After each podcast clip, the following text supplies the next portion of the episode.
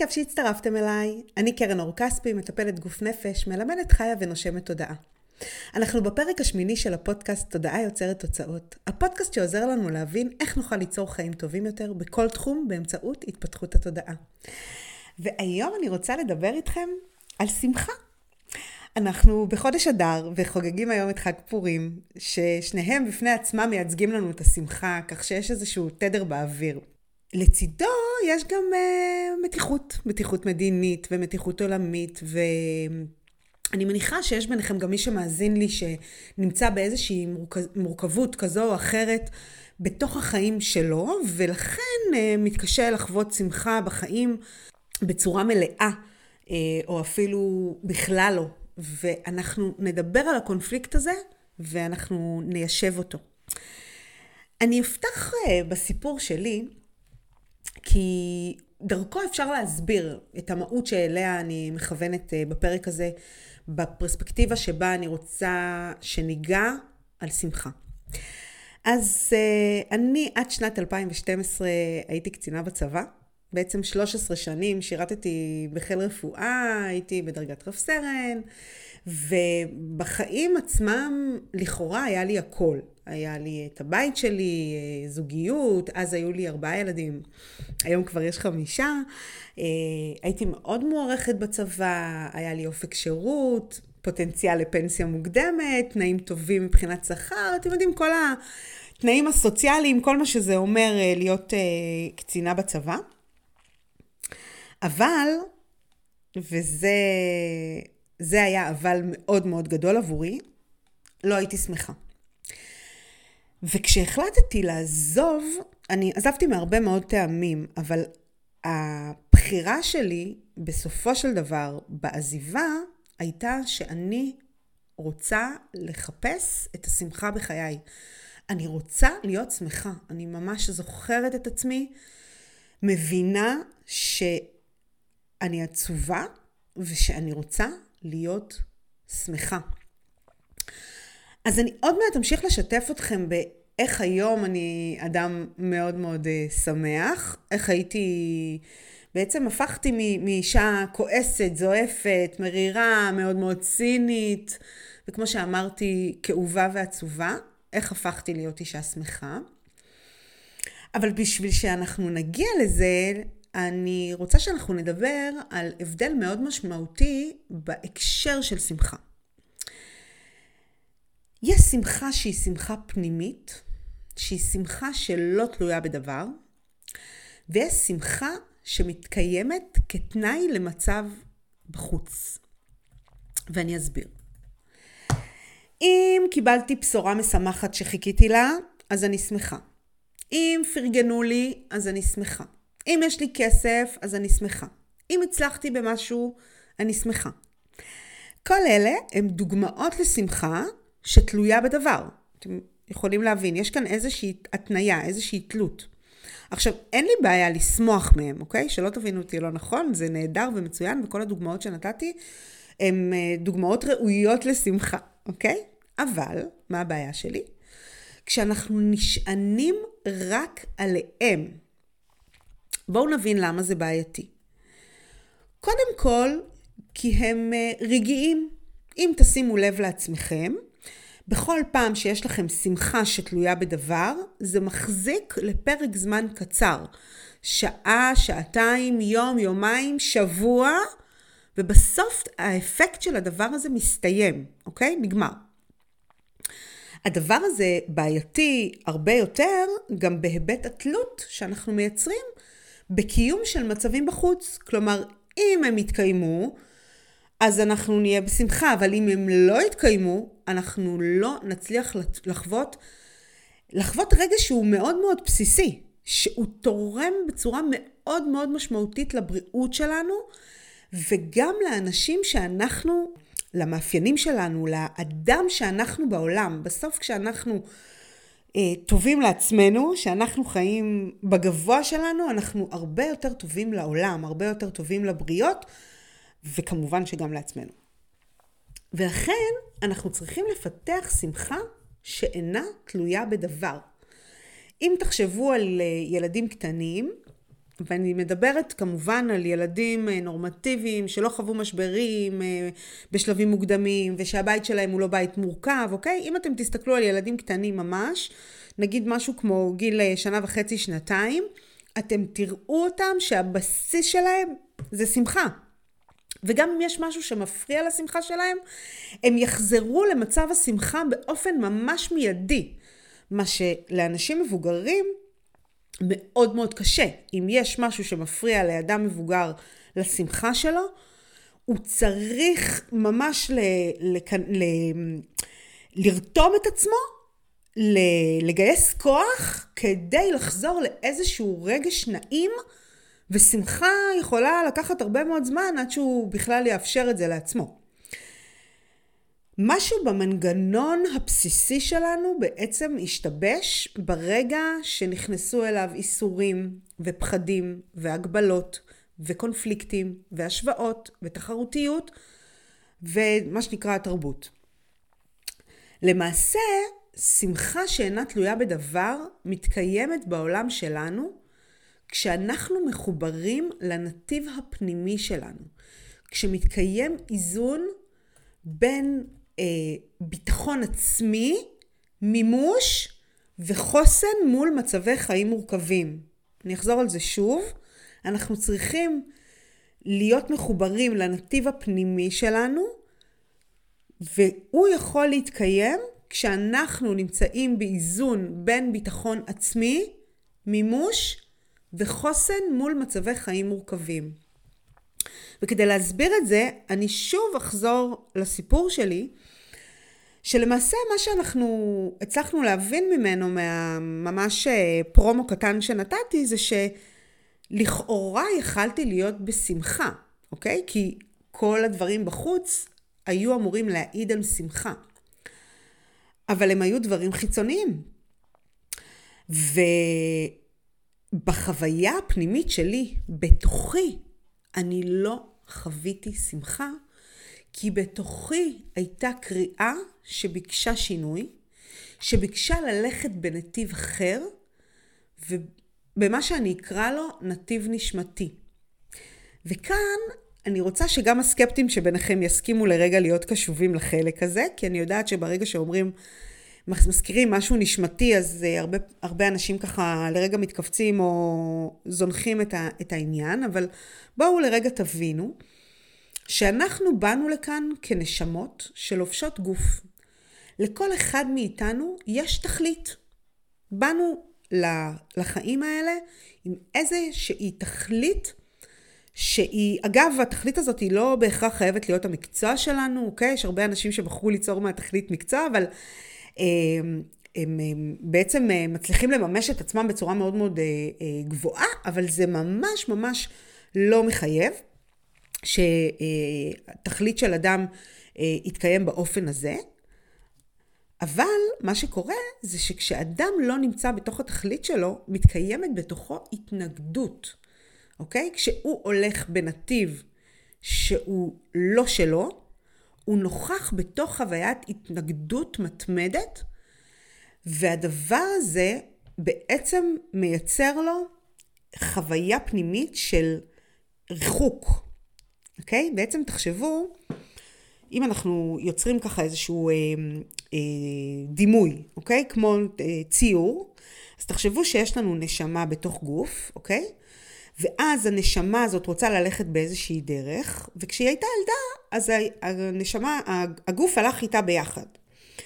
ואז מה קרה? באיזשהו שלב, התחלנו להיות תלויים בתרבות שלנו. התחלנו להבין דרך התרבות מה נכון, מה לא נכון, לסווג אותה לשלילי, חיובי, לטוב ורע, אבל היא לא בהכרח מותאמת לתוך ההוויה הפנימית שלנו, לתוך אותו נתיב נשמתי, ואז הנשמה רוצה ללכת למקום אחד, אבל הגוף הולך למקום אחר. אוקיי? תדמיינו את הקריאה הזו, וזה בעצם יוצר ריחוק. הריחוק הזה מנתיב הנשמה יוצר חוויות נמוכות, חוויות פנימיות של כאב, של עצב, של תסכול, של בדידות, של מועקה, של הרבה מאוד פרמטרים שמחבים את יכולת השמחה שלנו. ואז זה לא משנה אם הדברים בחוץ לכאורה הם דברים שאנחנו אמורים לשמוח מהם. עצם זה שאנחנו מתרחקים מהתכלית שלנו, ממה שבאנו לעשות כאן, יוצר בתוכנו חוויית התנגדות, וחוויית ההתנגדות הזאת היא זו שמבעבעת בנו, אוקיי? זה קצת כמו געגוע. תחשבו על אדם שאתם מתגעגעים אליו, אתם לא יכולים להיות בקרבתו, ואז ברגע שאתם חושבים על הגעגוע הזה, מה קורה לכם? יש תחושה מאוד מאוד קשה, לפעמים עד כדי כאב גוף. בדיוק אותו דבר אנחנו בעצם עושים לעצמנו. כלומר, מה אנחנו יכולים להבין מהדימוי הזה? שכשאנחנו לא הולכים בנתיב הנשמתי שלנו, אנחנו יוצרים מיסוך. ובתרבות שלנו, בעידן שאנחנו חיים בו היום, אנחנו מלאים במיסוכים, כי יש לנו איזושהי התניה, איך אמורה להתנהל השמחה והאושר שלנו. איך זה אמור לבוא לידי ביטוי. בפועל, מה שקורה זה שהאדם כאדם בהיבט הסובייקטיבי שלו, יש לו בחירה חופשית, והיא הרבה פעמים לא מותאמת לתרבות. למשל, אני אקח מצבים שהם לכאורה נחשבים בתרבות שלנו מצבים קיצוניים. אדם שמחליט שהוא לא רוצה להביא ילדים, מכל מיני טעמים וסיבות, הוא יכול לחוות ריחוק בהיבט התרבותי שלו, כי מצפים ממנו באיזשהו גיל מסוים להיות הורה. ויכול להיות שהפוך, יכול להיות שבקריאה הנשמתית שלו הוא כן רוצה להיות הורה, או שהוא כן רוצה לממש את עצמו דרך הורות, אבל בגלל שהוא חווה כל כך הרבה תסכולים בחוץ, שהוא חווה אותם כמראות, כמצבים, אז הוא מחליט שהוא מתרחק מזה, כי הוא מפחד להיות הורה. ואז במקום הזה יש קונפליקט, כלומר, אין נכון לא נכון, יש נכון סובייקטיבי שמחובר למהות הנשמתית. עכשיו בואו ניתן לכם דוגמה מתלמידה שלי, על משהו שיצר עבורה בעצם איזשהו גילוי למהות של למה היא לא שמחה, אוקיי? היא הייתה אשת עסקים מאוד מאוד מצליחה, ממש הייתה ככה מגלגלת הרבה מאוד כסף, עם מעמד בחברה, עם הבית שלה היה בית מאוד מאוד, נקרא לו, אני יודעת, נגיד מפואר, אוקיי? זו מילה שאני קצת פחות מחברת עליה, אבל אתם מבינים למה אני מתכוונת. באמת ככה, היה לה 3 ילדים, זוגיות מוצלחת, הרבה דברים ככה, מה שנקרא, כמו שצריך תרבותיים, והיא לא מצאה שמחה בתוכה. היא הייתה מתארת לי את עצמה, הולכת בעולם, סוגרת עסקאות מאוד מאוד גדולות, אבל לא מצליחה לשמוח מהם. אפילו בשלב מסוים, אפילו לא ברגע החתימה. כלומר, היא שמה לב שהיה איזשהו תהליך הדרגתי. כלומר, אם פעם היא הייתה חותמת על עסקה והשמחה הזאת הייתה מחזיקה חודש, אז לאט לאט זה היה ככה שבוע וביום החתימה, עד כדי שכשהיא הייתה סוגרת עסקה, הייתה מרימה לחיים בצורה מאוד מאוד רובוטית, לקונית, ללא סול, ללא חוויה פנימית. בקורס שלי של תודעה יוצרת תוצאות, אנחנו בעצם יוצרים חקירה פנימית להתבוננות, ואנחנו מתבוננים דרך שיקופים. מה אומר שיקופים? מה המהות של שיקוף? זה אומר שבעצם מה שבפנים משתקף לנו בחוץ. אנחנו יכולים לראות את העולם הזה כמראות, ולהבין בעצם את ההוויה הפנימית שיש בתוכנו. ובעצם דרך הכלי הזה, היא הצליחה להבין שיש בה דפוס של ריצוי, שהיא אדם מאוד מאוד מרצה.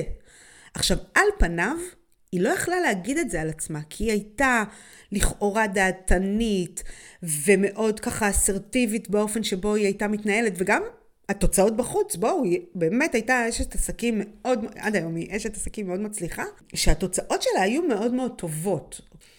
אבל הריצוי הזה בעצם חיבה אותה. הוא לא נתן לה להרגיש שזה הנתיב שלה. כלומר, היא הייתה עושה חוזים שהם נכונים עסקית. היא הייתה עושה חוזים שהם נכונים לחברה שלה, אוקיי? לחברה שהייתה בבעלותה. אבל לא היה בהם את התכלית שלה. לא היה בהם את המהות שבו היא רצתה להשפיע יותר, אוקיי? היא בסופו של דבר, מה שעשינו שם בתהליך, היא בעצם הסכימה להכניס לתוך החברה שלה את המהות שאליה היא מכוונת. אני לא באמת נותנת את הדוגמה עד הסוף כי אני לא רוצה לחשוף, אבל תבינו שבעצם היא התחילה להכניס שם עוד נדבך שהיא הייתה בטוחה שהוא לא יכול להיות עסקי בכלל, אבל ברגע שהיא התחילה להכניס אותו, שם היא בעצם התחילה לחוות תשוקה, והתחילה לחוות סיפוק, והתחילה לחוות ממש התרחבות לב מאוד מאוד גדולה, כי היא הרגישה את המימוש שלה באמת בא לידי ביטוי. והדבר הזה בסופו של דבר גם הקפיץ לה את הרווחים מאוד, אבל יצר עבורה שמחה פנימית שהיא שלה, היא במהותה, היא ללא מיסוך. היא הפסיקה להיות אישה מרצה, אוקיי? היא הפסיקה לרצות את הבן זוג שלה ואת הילדים שלה וגם את הלקוחות שלה. היא פשוט, זה היה המקום שלה. אני לא שולחת אתכם למצוא אתכם מרצים ולהפסיק להיות מרצים. לפעמים יש לנו בלבול בין ריצוי לבין נדיבות, לבין אדם טוב לבריות, ואנחנו הרבה פעמים מתבלבלים שם, אז אני רגע שמה כוכבית שלא אנשים התחילו להגיד לא באופן אוטומטי בשביל לחוות שמחה, לא. אבל אם אתם מזהים שם את המקומות שבהם אתם עושים למען, כדי שיגידו שאתם טובים, כדי שיפרגנו לכם, כדי שאם אתם שמים לב שיש שם מקום שאומר, יש כאן משהו שאני צריכה לקבל עליו תמורה, שהיא לאו דווקא תמורה כספית, כמו תמורת פרגון, שם אנחנו נמצאים במקום שאנחנו צריכים לראות שיש שם אולי ריצוי. ההבדל בין ריצוי זה אבל ללא תנאי, אנחנו נעשה על זה פרק אחר. אנחנו היום מדברים על שמחה ללא תנאי. אבל אצלה זה היה המנגנון, אוקיי? אז בעצם אנחנו יכולים להבין שכשאנחנו מתחילים לנקות את כל הרעשים בחוץ, ומתחילים ללכת דרך הנתיב הנשמתי שלנו, מתחילים ללכת דרך הקשבה פנימית, אנחנו יכולים להיות במקום שבוטח בעצמנו, ועוזר לעצמנו לחוות את רגעי השמחה, ובכלל רגשות מאוד מאוד גבוהים, מתוך הנאמנות שלנו לעצמנו, מתוך העומק הזה. אני רוצה להזכיר לכם שהיה סעיף נוסף, מה שנקרא, שהוספתי שם, שמדבר על החוסן שלנו מול מצבים מורכבים. וזה שלב שהוא מאוד מאוד משמעותי במובחנות שלנו, אוקיי? האדם מיום היוולדו עד יום מותו חווה כל מיני מצבים שהם מצבים מאוד מצד אחד אוניברסליים, אבל הוא חווה אותם בהיבטים הסובייקטיביים שלו, אוקיי? אם אנחנו ניקח את המקרה הקלאסי שכולנו מכירים, הקורונה שהייתה כאן עד לא מזמן, אנחנו יכולים לראות את האנשים שחוו אותה מתוך מקום מאוד מאוד קשה, ואנשים שחוו אותה מתוך מקום מאוד מאוד מקדם. על פניו כולנו חווינו את אותה חוויה, אבל לכל אחד היה את האופן שבו הוא התמודד איתו. אני יכולה להגיד לכם על עצמי שחוויתי מספר אובדנים בחיי, אנשים שנפטרו בחיי, ובכל פעם בעצם גדלתי לתוך הדבר הזה, וזה לא שלא היה לי עצב מול אובדנים, אבל אני לא התפרקתי, אני לא הייתי בתוך הסבל אל מול האובדנים האלה. אנשים יכולים לחוות מצבים כלכליים כאלה ואחרים, מצבים בזוגיות כאלה ואחרים, מצבים בעבודה, כל מצב בעצם מבקש מאיתנו את הפרספקטיבה המקדמת, כדי שאנחנו נוכל להתבונן על הסיטואציה הזאת, מה שאני קוראת לו בלבן של העיניים, לראות את הדבר הזה ממש, לא לחבש את זה, לא ליצור על זה מילים יפות, אלא להבין שיש מולי כאן קושי, אבל לזכור את הביטחון שמתקיים בתוכי, ולעזור לעצמי אל מול הסיטואציה הזאת, לצלוח אותה, להתנהל מולם בחוויות שהן גבוהות יותר. ואז מה קורה? השמחה שלנו לא נפגעת, אוקיי? כי זה נכון שיכול להיות מצב של עצב בתוך חיינו, והעצב הוא לכאורה ההופכי של השמחה, אבל זה לא מדויק. כי אם יהיה לי עצב, אני עדיין יוכל לחוות גם שמחה. כי בגלל שהוא ההופכי שלו, אז הוא חייב להתקיים. שניהם חייבים להתקיים. אגב, הסרט הכל בראש, הוא לכאורה סרט לילדים, אני מאוד מאוד ממליצה, כי הוא מסביר בדיוק את זה. הוא מסביר שבלי עצב לא יכולה להתקיים שמחה. אבל אני אסביר לכם איפה לא תתקיים שמחה. שמחה לא תתקיים כשיש סבל, כשיש מצב מסוים שאותו אני אחווה, שהוא יכול להיות קשה, והוא יכול להיות מתסכל, והוא יכול להיות עצוב, אבל הוא יעצר שם. כל עוד לא הגעתי לנקודת הסבל, אין לי בעיה לחוות גם שמחה אל מולו. וזו הסיבה שילדים ממשיכים לחוות שמחה כל הזמן, למרות שלפני רגע לקחו להם משחק, והם היו נורא עצובים, אבל שנייה וחצי אחרי הם כבר מצאו משחק אחר, והם כבר היו שמחים מאוד, או שהם חזרו לשחק באותו משחק והם היו שמחים מאוד, אוקיי? זה לא משנה להם. הם יכולים להיות בתוך שמחה. מתי הם יפסיקו להיות שמחים? ברגע שהם יחוו את הסבל. שם מתחיל להיות התקאות החושים. ולכן החוסן מול מצבי חיים מורכבים, הם אלה שמייצרים לנו את האלטרנטיבה ששמחה תמשיך להתקיים בתוך חיינו, היא לא תדעך ולא תיעלם, אלא היא תמשיך להיות מבעבעת בתוכנו, וכשאנחנו נסכים לחוות אותה, היא פשוט יכולה לצוף. עכשיו, שמחה יכולה להיות מדברים מאוד מאוד מאוד פשוטים, אבל וגם מובנים מאליהם בחיים, אבל כי אנחנו שמים שם תשומת לב. אני גרה בצפון, ואני גרה בכפר תבור, וההר, ובכלל כל הנוף שיש כאן בגליל תחתון ובעמקים, אני נדהמת ממנו בכל יום מחדש, ולפעמים מספר פעמים ביום. כבר 22 שנה שאני כאן, ו22 שנה אני לא מפסיקה להתפעל מיופי הבריאה ולחוות חוויית התרגשות בתוכי, אוקיי? עכשיו, יש מי שיסתכל על זה באופן ציני ויגיד, אוקיי, אז היא מתלהבת מנוף, ואני אגיד לכם שכשאני חווה את זה, ואני ממליצה לכם לעצור ולחוות רגעי נופים כאלה בחייכם, משהו בי ממש מתרחב פיזית. שם אני מרגישה, אין לי מילה אחרת חוץ מהתרחבות מאוד מאוד גדולה, והיא חלק מהשמחה שלי. כי אני מעריכה את היכולת שלי לראות את זה וליהנות מזה, כי אני זוכרת ימים כואבים של סבל, של חושך, שבהם לא ראיתי כלום. שבהם הייתי יוצאת בחושך ולא רואה את הנוף הזה, וחוזרת בלילה ולא רואה את הנוף הזה, ובעצם לא זוכרת בכלל איפה אני גרה. ולא מצליחה להתמלא מתוך הדבר הזה בכלל, וזה מבחינתי לא תלות שבחוץ, כי אני שמה את תשומת הלב שלי שם, כי אני נהנית מהבריאה שמתקיימת כאן מולי, ואני לא תלויה בגשמי שבחוץ, ואני לא תלויה בהאם משהו יתקיים או לא יתקיים.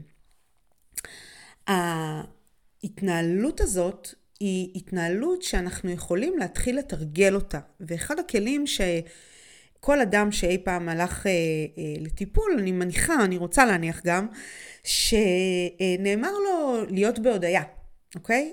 כשאנחנו נמצאים בהודעה שהיא הודעה מתרגשת, הודעה עלינו, על מי אנחנו בתוך העולם הזה, לא על מה יש לי בחוץ, לא על הבית שלי והכסף שלי והבריאות שלי, לא, אלא על מי אני בעולם. היום נתתי למישהי לעבור בסופר את התור, אז הייתי נדיבה. היום ראיתי ילדה בגן של הבן שלי לא מסתדרת עם התחפושת, התכופפתי ושאלתי אותה אם היא צריכה עזרה, וראיתי שהיא כל כך שמחה מזה שמישהו שם לב אליה. אז הייתי משמעותית למישהו, אוקיי? לשים לב לניואנסים שבהם אתם באים לידי ביטוי, לשים דגש על המהות שלכם בתוך העולם, וכך אתם מתחילים להרחיב את היכולת שלכם להיות משמעותיים ולהביא לידי ביטוי את התכלית שלכם, ואין עליה מיסוך. וכשאין עליה מיסוך, אתם יכולים להיות בגבוה. אתם יכולים לחוות שמחה שהיא אותנטית, שהיא נקייה, שהיא לא רגעית, שהיא יכולה להמשיך ללכת איתכם, שאתם יכולים להתעורר בבוקר ולזכור את מי אתם בעולם, מהרגע הראשון שפתחתם את העיניים, ושזה ילווה אתכם את היום.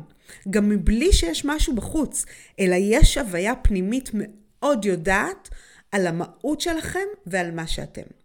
עכשיו, אני מתארת את זה קצת אוטופי, וקצת 100%. אני רוצה שתזכרו שאני מדברת על מורכבויות בחיים, שמאפשרים לנו לצלוח אותם דווקא דרך אותו מצב שבו אנחנו זוכרים את מי אנחנו. כי כשיש מורכבות ואנחנו זוכרים את מי אנחנו, המורכבות הזאת, המצבים הקשים שהם לא פשוטים לנו להחלה שמגיעים אלינו בחיים, אנחנו לא מתרסקים מהם, כי אנחנו יודעים שיש לנו יכולת ויש לנו מסוגלות ויש לנו ביטחון פנימי ויש לנו ידע על מי אנחנו ואיך אנחנו יכולים לצאת מתוך המצבים המורכבים האלה. ושם זה הפיצוח של החיים. כי שם אנחנו לא נגיע לנקודות סבל בחיים. אנחנו נצליח לעורר שמחה כל הזמן בצורה מאוד עקבית ומאפשרת, ואנחנו נחווה כל מיני ניואנסים שלא הצלחנו לחוות אותם עד לרגע זה, ואנחנו מצליחים לחוות אותם בזכות הבחירה שלנו, בזכות הבחירה על מה אנחנו כן שמים את הדגש, בזכות הבחירה על איזה איכויות אנחנו מביאים לידי ביטוי בעולם, ואיך אנחנו כן הולכים עם הנתיב הנשמתי שלנו בהקשבה, איך אנחנו והנשמה הולכים ביחד על אותו מסלול, על אותו דרך, לא מתנגדים לה, אלא הולכים ביחד איתה יד ביד, ונמצאים בתוך למידה שהיא למידה מקדמת, מאפשרת, מסקרנת אותנו, ואנחנו דרכם בעצם מתאפשרים לתוך חוויה גבוהה יותר. אני יכולה להגיד לכם שכשאליי מגיע מצב שהוא מצב מורכב, אני, יכול להיות שבשנייה הראשונה אני אהיה באיזה בסה קטנה, אבל בשנייה הבאה, במה שאני קוראת לו האוטומט השני, אני אגיד לעצמי, בואי תהיי בסקרנות, מה הדבר הזה הולך ללמד אותך? כי אני יודעת שמצבי חיים מורכבים, תמיד מביאים לנו למידה, ולמידה היא התפתחות, והתפתחות היא הגשמה, והגשמה היא שמחה, והתרחבות, והיא להיות בנתיב הנשמתי שלנו, וזה בסופו של דבר התכלית הגבוהה ביותר שבאנו לעשות כאן. אז אני שלחת אתכם לבדוק את עצמכם, איפה אתם ביחס לשמחה? האם השמחה שלכם תלויה בדבר או אינה תלויה בדבר? אם מצאתם שהיא אינה תלויה בדבר, מצוין, תחזקו אותה. אם מצאתם שהיא תלויה בדבר, בואו תתחילו בממש מנות קטנות למצוא חלקים בתוככם שמבררים את היכולת שלכם להיות בקשב אחר, ולהקשיב בעיקר לנתיב הנשמתי שלכם. תשאלו את עצמכם, מה הנשמה שלי הייתה רוצה? בארץ האפשרויות הבלתי מגובלות, מה הייתי עושה או עושה אחרת? מה הייתי בוחר או בוחרת? ולהגיד לשבת בים ולהרוויח כסף, זה מבחינתי לא תשובה, אלא באמת להבין איזה דבר הייתם שמחים לעשות בחיים שלכם, ועוד פעם זה לא חייב להיות מקצוע. זה יכול להיות נתינה שלכם בעולם, שהיא לא דווקא מתפרשת באמצעות מקצוע, אלא יכול להיות שאתם, לא יודעת, מתנדבים באיזשהו מקום, או שאתם מתעסקים באיזשהו ריפוי, אבל זה ריפוי שהוא לאו דווקא מקצועי, אלא אתם עוזרים לכל מיני אנשים, לא יודעת, יכול להיות מלא דברים. תסתכלו על זה, תתבוננו על זה, תסכימו ללכת באומץ, בנתיב הנשמתי שלכם, מי שאין לו אומץ שיקשיב לפרק על הפחד, ותהיו אתם בשמחה שלכם ובנתיב הגבוה שלכם. אני כמו בכל פרק אשמח לשמוע אתכם, לדעת איך נתרמתם ממנו, מה הדבר הזה חולל בכם, לאן זה הזיז אתכם. אני מאוד מתרגשת מכל הודעה שאני מקבלת, ואני מקבלת המון, וזה כיף, תמשיכו, תודה. זה מרגש אותי, זה משמח אותי, וזה כיף לדעת שיש האזנה מאחורי כל פרק. אז תודה רבה לכם, שיהיה לכם חודש שמח וחיים שמחים בכלל, ויום נפלא, להתראות.